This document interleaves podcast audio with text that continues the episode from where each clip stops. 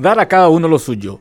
Tal vez este sea el año más esperado tras la tragedia que constituyó el 2020. No podemos saber lo que ocurrirá, pero se palpa una sensación positiva, por lo menos el enorme deseo de que todo mejore y de esto no escapa la justicia. El Poder Judicial terminó muy golpeado el pasado año, producto de una sentencia que cayó como un balde de agua fría para la sociedad. Los ejes centrales de las fuertes críticas ciudadanas fueron la pena de solo dos años para quien manejaba en provecho propio y de los amigos el jurado de enjuiciamiento de magistrados y la absolución de otro miembro del jurado de enjuiciamiento de magistrados al que se le escucha en un audio decir a una fiscala que amanezca frente a un banco, aunque ahora un tribunal de sentencia afirma que todo pudo haber sido montado. Del fallo hay que decir que se dio una condena por tráfico de influencias y la inhabilitación de la posibilidad de ejercer la función pública. Pero la sentencia pasa a ser meramente simbólica si es que se toma en cuenta de que es casi nula la posibilidad de que alguno de los condenados pise la cárcel. No pasa por cortar cabezas a pedido del pueblo, sino que el fallo sea contundente para bien o para mal. Una de las máximas del derecho romano establece que se debe dar a cada uno lo suyo. Esto es del jurista Domicio Ulpiano. Sin embargo, la sentencia dejó la sensación de que se quiso dejar contentos a todos, lo cual es imposible. El fallo habló de la gravedad de los hechos, pero la exclusión de delito de asociación criminal y los años de condena no se compadecen con lo argumentado por los jueces. Es más, la sentencia deja lugar a interpretación de que se dio una manito para el momento de la apelación. El fallo careció de solidez, hasta echó la culpa a los testigos, por lo que no sería nada raro que la Cámara de Apelaciones ordene un nuevo juicio oral